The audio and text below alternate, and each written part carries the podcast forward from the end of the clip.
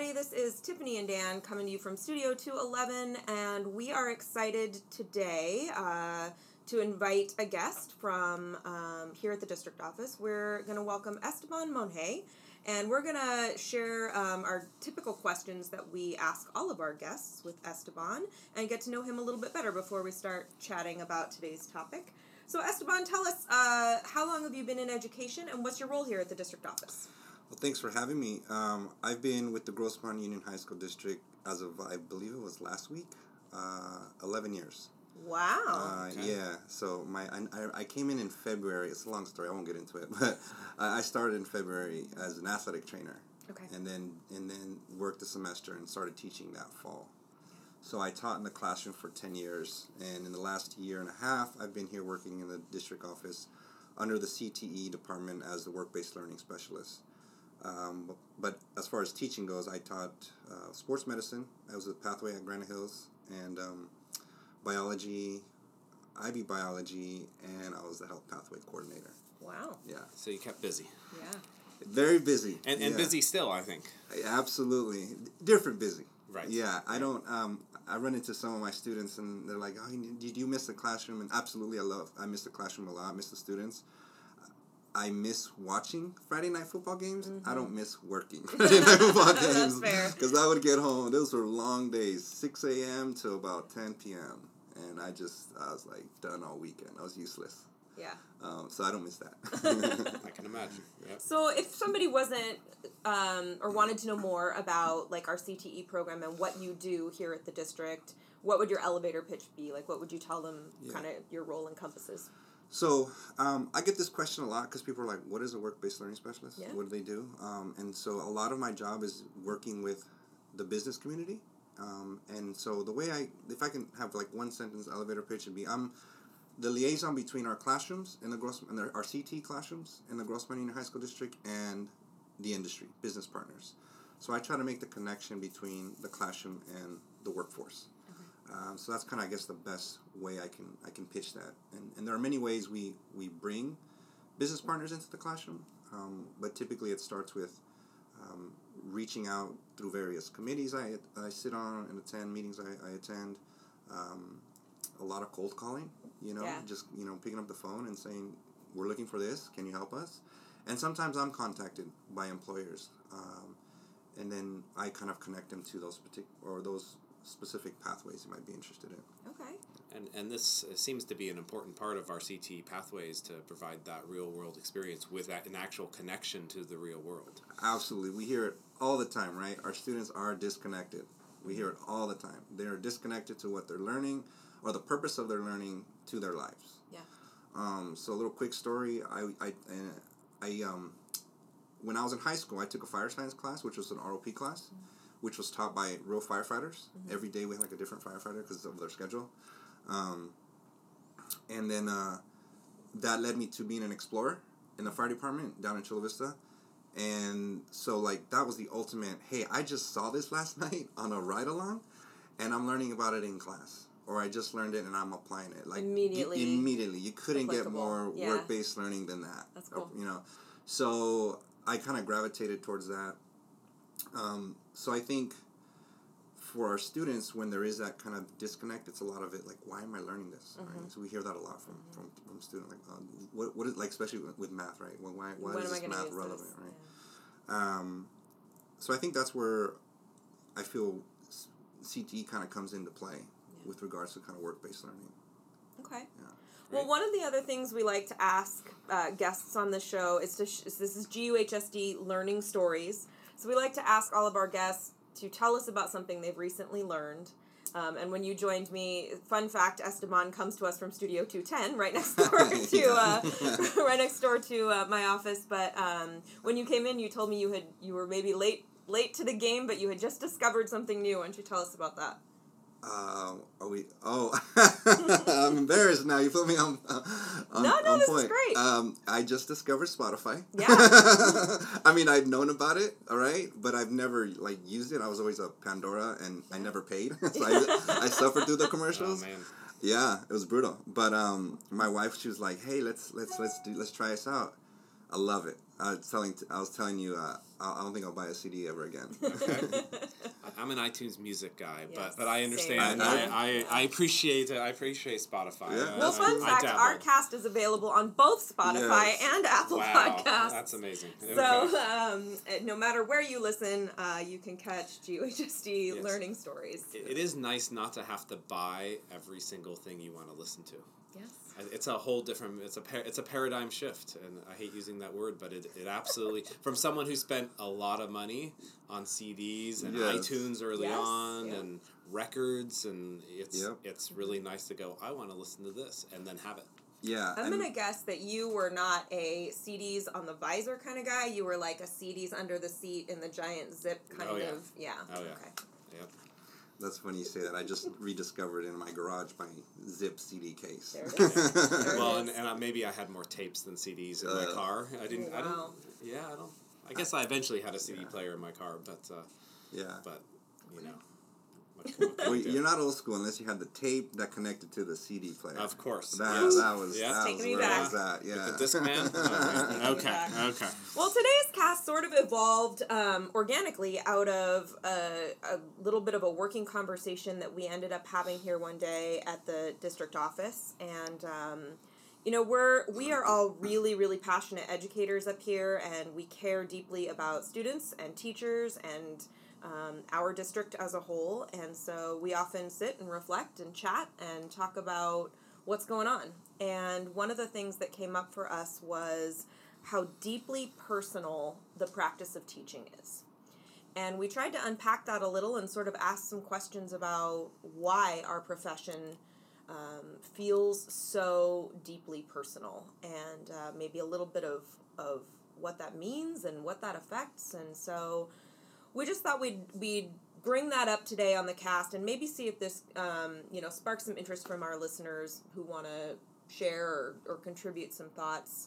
Um, what do you gentlemen think? Why why is the practice of teaching, why do we hold it so personal to the point where when we might get some feedback or we might have some input or collaborative partner, some teachers just feel really um, urgent about holding on to their curriculum or keeping their strategies sort of closed door. Um, they don't want the feedback because it somehow feels like they're they're being attacked personally. What do you think makes it that way? Well, um, you're you know my background obviously is science, mm-hmm. right? I um, I don't think I mentioned this, but I was an athletic trainer before I was a teacher for many years, um, so my background's always just gravitated towards science. So I think w- why I think we kind of take things so personal, or, or I should say, our, our space, right, our learning space. And I want to preface, preface this with, this is my view, right? Like sure. I'm not saying this is a blanket view on every teacher. This is just my experience. Um, you know, if you think about it, like humans, the species, are very much a The first and foremost, safety is the most important. Okay. Right? Um, you know, we couldn't have evolved unless we were in a safe place, safe place, mm-hmm. and we were fed, right? The basic necessities, mm-hmm. right? Maslow's bottom tier. Um, so I think when we talk about our classrooms, it's from all of many of us, our teachers, it, it's our safe place. Now, there are situations where it might not feel like a safe place, right? Sure. Um, for certain teachers in certain environments, we, we've we've heard those stories before. But in general, I think it's it's kind of our, our I used to I used to um, tell my students, this is my domain, right? Or our domain, I should mm. say. Like this is our like, you know, our square on the earth. Mm-hmm. And so because of I think some of that necessity or wanting to feel safe, we we are obviously experts in our field and whatever it is subject we're teaching. And you know, once we're We've been teaching that content for so many years, we feel like, man, we got this. I got this. I'm good. I'm, I'm feeling refined. I've refined that that lesson plan, um, and, and this is what I'm comfortable doing. And for some people, and, and I'd, I'd be guilty of this too, mm-hmm. where I would say, no, you know what? I don't want to try that new lesson because I'm really good at this one. I'm like, in the like, zone over here. Yeah, right, this, right. One, this, this one. This one works. This one every works. Time. Mm-hmm. This one works. The kids I'm getting... You know, I'm getting good feedback. That lesson over there, ah, I'm not too good, but it's one of the content standards, so I got to cover it. Yeah. Right? Um, and I think we mentioned to this before, uh, as far as it's it's it's a lot more di- it, like for me personally, it, it would be more difficult to have somebody um, come in and observe a lesson I didn't feel strong in, mm-hmm. because now I feel like I'm vulnerable. Mm-hmm. I feel like, oh my God, someone's coming in to judge my like worst lesson, the lesson mm-hmm. I'm the least comfortable with. And I use the example of the first year I taught I, I taught I B bio. Um, I was told like literally four days before the school started that I was going to teach it. So, you know, I'm sure oh, we've boy. all been in that position oh, before. Yeah.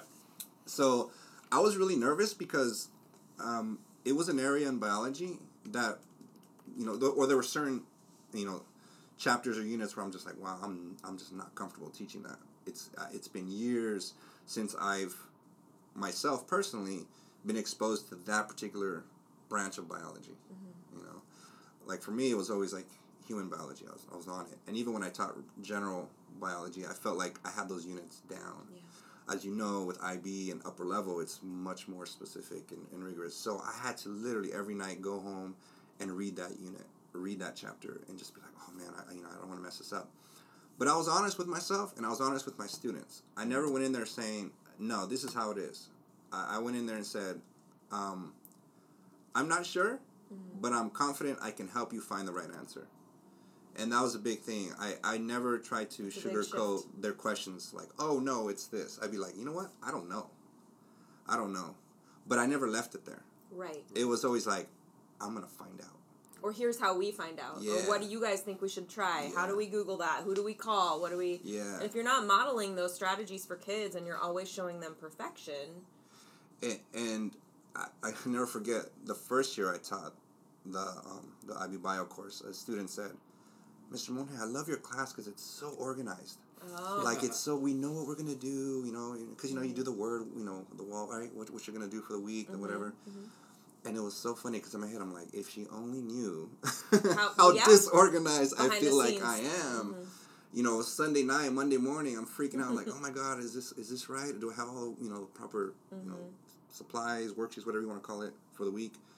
But it was like, wow, you know, obviously I was organized because I projected that. Yeah. But internally, and I think some of that's like a, I don't want to use the word um, self-esteem, but it's it's like a, it's a feeling of, for me personally, like you're always questioning, am I doing the right thing? Okay. Right? Like, is this right? Is this, is this, am I, am I, you know, I guess it's kind of like a confidence thing, right? Mm-hmm. Um, am I going to present this lesson correctly? Especially if it's like, you're trying something new, right? Mm-hmm. Um. But it's putting yourself in that vulnerable position to say, okay, I'm going to try this, but if I fail, you know, I'm not going to lie about my failures. You know, my, right. I'll be I'll be bluntly honest with my students. Yeah. yeah, the transparency, thanks. Yeah. I was thinking of yeah. the word. Um, and, and just reaching out to colleagues and say, hey, how did you do this? Mm-hmm. Like, how did you, how did you, did you, you know, come across this problem? Now, for me, it was tough because I was the only I B teacher there. Okay. Right? So it's like, I didn't really have a lot to, to um, ideas to bounce off of until, like, you know, um, another teacher came on board yeah. and we would kind of bounce ideas. What do you think, Dan? I think, you know, that idea of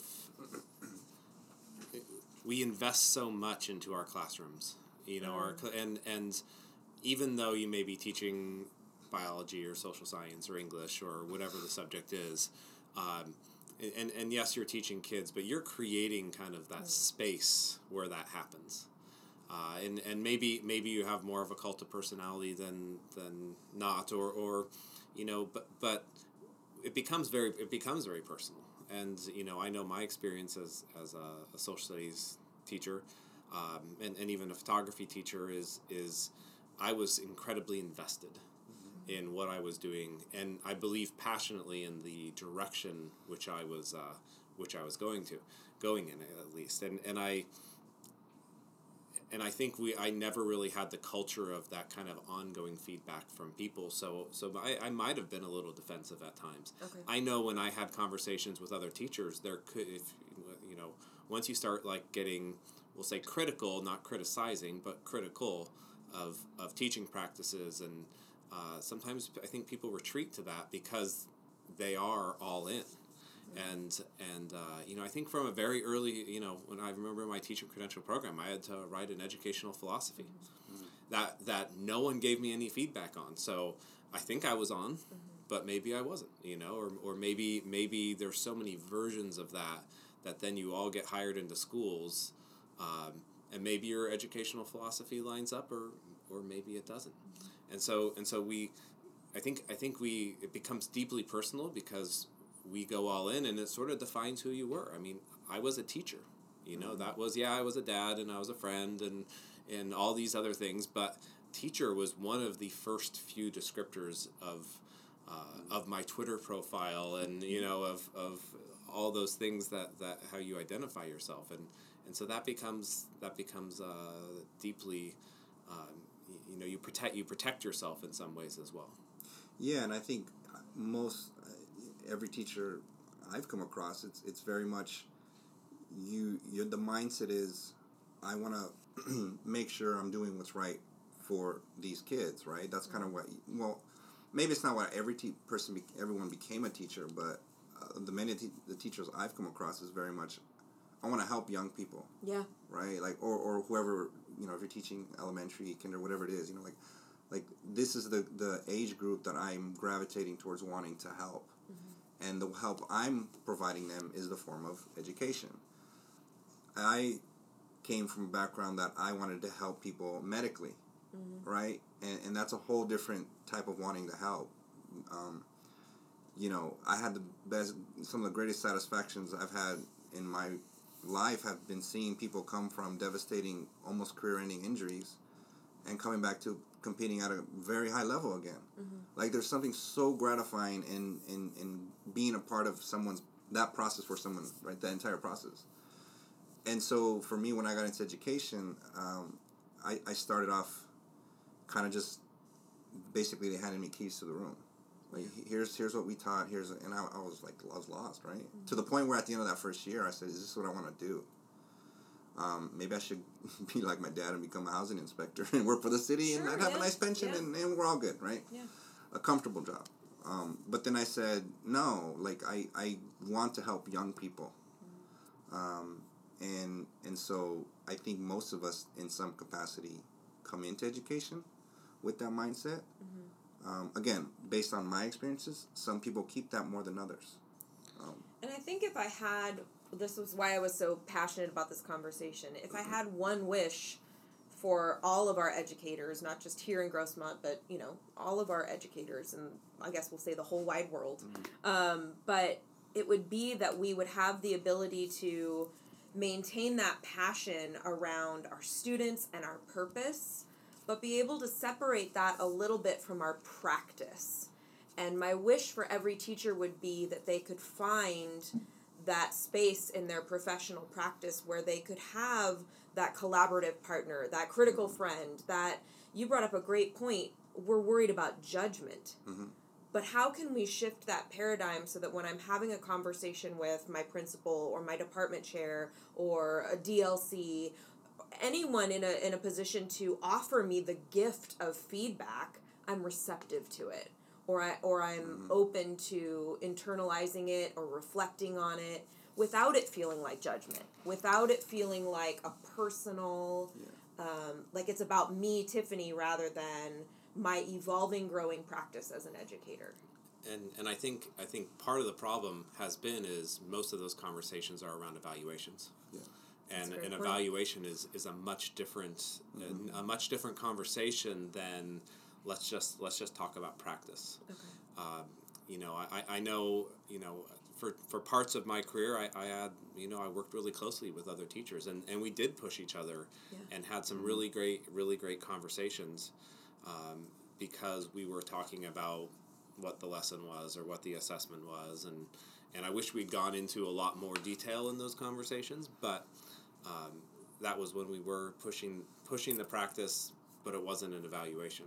Yeah. And so um, I, I think as, as we continue to evolve and look at instructional practices to, to broaden broaden them to make sure we're including all of our students, uh, more of our students, uh, we need to just be open to that, and not everything's about an evaluation. So getting better isn't necessarily for the evaluation, it's about getting better for the kids.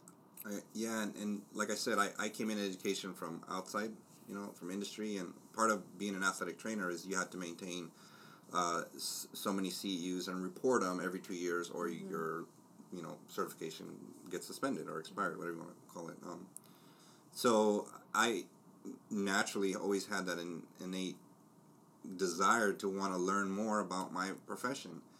And once I got into high school and still worked in that capacity as an athletic trainer, I said, well, what makes the most sense for me to specialize within the field, the scope, the domain of athletic training? Mm-hmm. And for me, it was, well, you know what? I'm starting to see a lot of head injuries. I see. So yeah. I want to learn everything I can about adolescent brain injuries. And that's what I did, because I was like, that's the most relevant thing as an athletic trainer I can learn mm-hmm. when I'm at a conference, when I'm doing C Us online, that I can directly apply to my athletic training profession. So once I got into education, I was kind of thrown off because there isn't like a reporting system for C E Us, mm-hmm. right? Most every profession where there's some type of license involved or certification, there's some type of C E U reporting process, right? Like lawyers have to do it, doctors, you know, um, certain aspects of um, accounting, mm-hmm. right? So for teaching, it's kind of implied that you're doing that, right? At least that's what I've experienced, but there's no mechanism to say, okay, Dan McDowell has has met his satisfaction and this is his documentation, you know, we're we're good. So I was thrown off by that as, again, someone coming outside of education. And so now in my role, I've, you know, a lot of what I do is, is you know, go to conferences and, and things like that. And and even as a teacher, I went to certain education conferences, but I think obviously now in my role, I think I'm going to more of those. And when I talk to our teachers that go, they're like, man, I, you know, that conference was awesome. I felt like almost like a, a, a boost of, you know, energy, whatever. Like, yeah. I feel like I'm motivated. Yeah. Let's get back in there. Yeah. Yeah. And, and some from very seasoned teachers, mm-hmm. too. And I'm like, that's like to the point where it's like, you know what? I was thinking about retiring, not now. Like I, I feel like there's some a couple more things I want to accomplish. That's awesome. That yeah. I wish that's that's the ultimate, you know, success story. So, I, again, going back to what you're saying, Dan, as far as an evaluation piece, because there's not this built-in mechanism, and I don't think it'll ever get to that point, um, at least in the near future. But I think we talk about professional learning communities, right? People, your peers that you were, you know, you bounce ideas off of. Um, in our department at Granite Hills, as a science department, we gelled really well together in our P L Cs, bouncing ideas. And and I credit, you know, shout out to, you know, Curtis McKenzie, our, our department chair, who really reined that in, right? Like, or, or, or I don't want to say reined it in, but like, you know, he made it so that that environment was, uh, was sustainable. And when I learned about other departments in the district, I realized I don't know if that's happening as effectively right. in, at other sites. And um, again, I'm not I'm not picking on anyone in particular, but I just know that the nature of human relationships, not all people are going to get along together. So when there's a group where that's not happening, I feel like that continual learning is probably not going to continue either, or is not continuing. And ultimately, who does that affect? Well, you know, the students, right? So then why is it different for me to say, um, I'm going to go to this Q conference, and I come back, and I'm fired up, and it feels great, and it feels warm and fuzzy, but if the district says, or our district says, we have uh, P L C time, or there's a training that you can come to at, at Mollison, or there's, um, you know, something's going to be happening on your campus, why is that such a different vibe? Is it because I self-selected it? I mean, I'm getting just as much input on my practice. Maybe somebody's not saying, you need to X, but if I go to a session and I go, dang, that's an amazing thing, and I'm not doing it. Yeah. Why is it so I, different? I think the difference between that and, like, say, going to a conference mm-hmm. is a conference has, like, fifty things you could attend. Right. Right? And okay. obviously you can't attend all of them, so you're going to attend the ones that you feel, hey, I'm going to get the most out of them, versus, hey, we're having this P L C after school on this thing, eh. I'm cool. Right. I got school let you down or, or whatever right, it is, right. right? I'm good. Um, you know, I, I think maybe that's that's some of it.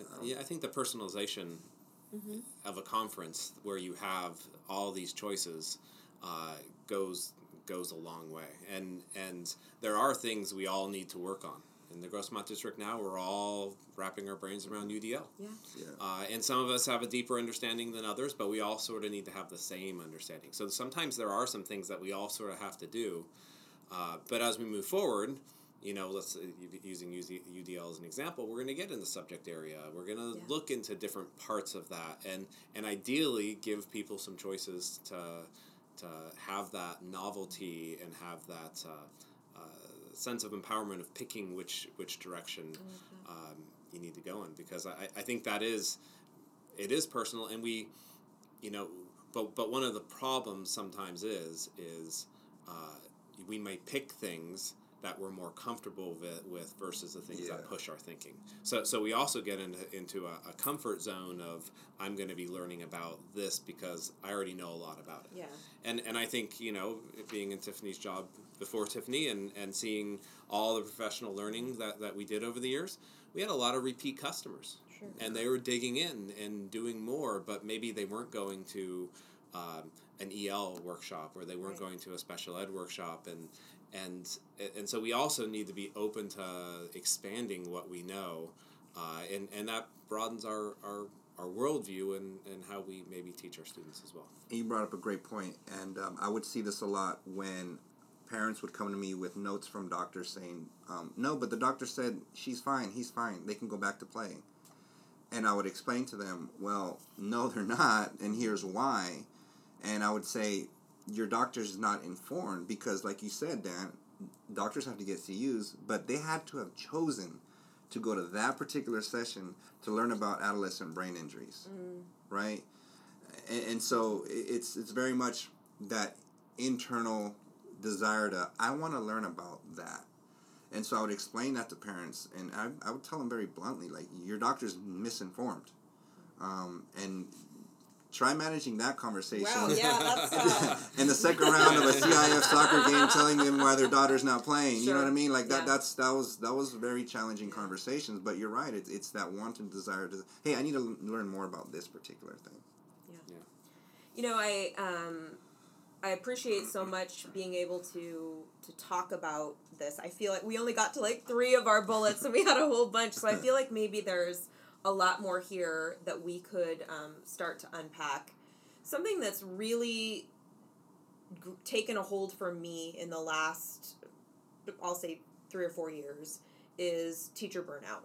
And I'm really curious about it, and I really want to dig more into it. And our conversation that we had around personal personalizing our teaching practice um, really spoke to, to my interest in that, because I think It is it is really personal, but I think, Dan, you're speaking about, you know, how passionate we are and how personal it is, and we identify as a teacher.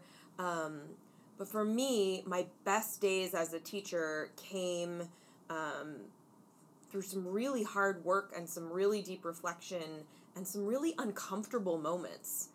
And I think having come out the other side of those, probably through the partnerships, you know, that I had with colleagues or supervisors, I had some, some amazing mentors that helped, you know, push me and challenge me. Um, I think those were my best days teaching. And I, I think often about what keeps our teachers from burning out. And it's the idea that they're, they're making progress and they're accomplishing things with students, and they're having these amazing moments where they and the students really push themselves. And uh, I, I don't know. I feel like there's probably more to unpack there, a, a too. Lo- a lot more to me. But this may be a series of several, yeah. but I think what's really important now, um, as we get ready to, to wrap this session here, is that we, we ask for some input from our teachers. Maybe ask them to sort of chime in on what makes teaching such a deeply personal practice, and you know, some of the other things we want to explore here are, are how our profession compares to other professions. Um, I think oftentimes we hear teaching compared to, to medicine, um, you know, a lot, and or, you know, the legal profession, or, um, I don't know. But I, I'd like to talk there, too, about maybe whether some of those professionals um, feel similar to to educators um, and, and our investment in yeah. students and learning and people. Right, and, and, and what is the industry expectation, mm. you know, because I think that uh, there's no way I wouldn't want my doctor to be up on the latest research in yeah. different right. techniques. Right. Um, but sometimes we do let teachers get away with not get being up on the latest yeah. research sure. and techniques in, in the sure. education system. And and maybe maybe get away with is the wrong is the wrong terms, but we we need to maybe better institutionalize the delivery of, of the things that are changing, you know, and, and I think every teacher, maybe around the country, but certainly in the Grossmont Union High School District, will can can say our classrooms have changed, yeah. Kids have changed, and maybe it's those stupid phones, or maybe it just is a generational thing where yeah. we always look back at the generation that coming up, going, "Wow, they're different than we were." Yes, yes, yeah, that too. And Tiffany, you brought up the teacher burnout yeah. thing. Yeah. Um, I, I think we're going to see more of that simply yeah. because more of our young people are burning out. Yeah. Mentally, mental health, and as teachers, that's one of the biggest, you know, the, the, the strongest qualities we have sure. is that we care for our students. And when we see our students suffer, we suffer. And a lot of the times mm-hmm. why we might check out of the classroom or check out for maybe checking in on that student is because, man, I don't want to get burned again emotionally. Mm-hmm. If if what if my help for that student. Oh, that's nothing. A whole other cast. Right? You're right, though. But yeah. but and, and so I think we'll see more of it. Mm-hmm. My my suggestion, I guess, or recommendation is if you're a young teacher, find a mentor. Yeah. Maybe they are, maybe they're not in education. Find somebody that has life lessons that you can bounce ideas off of. Yeah. I've been fortunate enough to have a few mentors along my path that, but now I'm getting to a point, and I'm I'm sounding like an old man here, where uh, welcome where now I'm kind of shifting that role, and this goes for some of maybe the older teachers listening to this. Be a mentor to somebody. Yeah. And so I've been fortunate enough to have some former students view me as a mentor, and I've kind of guided them along their path to being professionals, and it's helped me realize my place as we're revolving around this sun, right? Mm-hmm. I feel like my purpose, obviously, number one, first and foremost, is a father, mm-hmm. a husband, but right next to those is being a mentor of, for young people, right? Helping them along the way. Because if I didn't have that as a young man, yeah, I couldn't even begin to tell you where I would have ended up. Yeah. Um. So, so that's kind of my, I guess, my advice, my suggestion. If you're young, find a mentor. Mm-hmm. If you're seasoned, share your knowledge and, and, and mentor somebody yeah. young. And if you have that mentor that you haven't touched base with in a while, maybe uh, give them a tweet or a call. And, yeah. And check in. Um, you know, Dan and I were just talking about um, having having thought partners and just people to bounce ideas off of. And, um, you know, I have one thought partner in particular who's just in charge of um, keeping me from opening my mouth too soon. So I, I check in with her when yeah. I feel like I'm uh, maybe about to say something that's going to yeah. be a little uh, controversial. But, um, you know, make those connections and, and capitalize on those connections and, um, you know, continue to look for them in, in people. Um, we've got a lot more to talk about here. So I think we're going to, we're going to potentially, um, reach out to some teachers, and we'd love you to reach out to us and let us know, um, what your thoughts are. Uh, we'd love to get a few more guests on the cast to talk more about our, our deeply personal commitment to teaching and, uh, how that affects us and maybe how it affects um, our mental health, our burnout as educators. Um, but also, you know, there's there's a lot more, I think, um, that we want to hear from you. We want to know what you're thinking about this topic. Um, so we will likely return uh, in April with um, maybe part two of the personalized teaching yep. practice. Um, reach out to us here at, at the podcast, Tiffany Brown, T I F F A N I Brown at G U H S D dot net and uh, D McDowell at G U H S D dot net. And uh, if you'd like to get a hold of Esteban, he's E Monge, M O N G E at G U H S D dot net. Um, we'd love to hear your thoughts, and uh, we hope that you'll reach out to us via email or, or get in touch with us here at the district so that we can explore this more. Excellent. Thank you, gentlemen, for joining us today. And thank you to everyone, whether you listened on Spotify or Apple iTunes podcasts or through Anchor or Twitter or however you found us. We're glad you came. And we will talk to you next month. Thanks, everybody. Thank you. Thank you.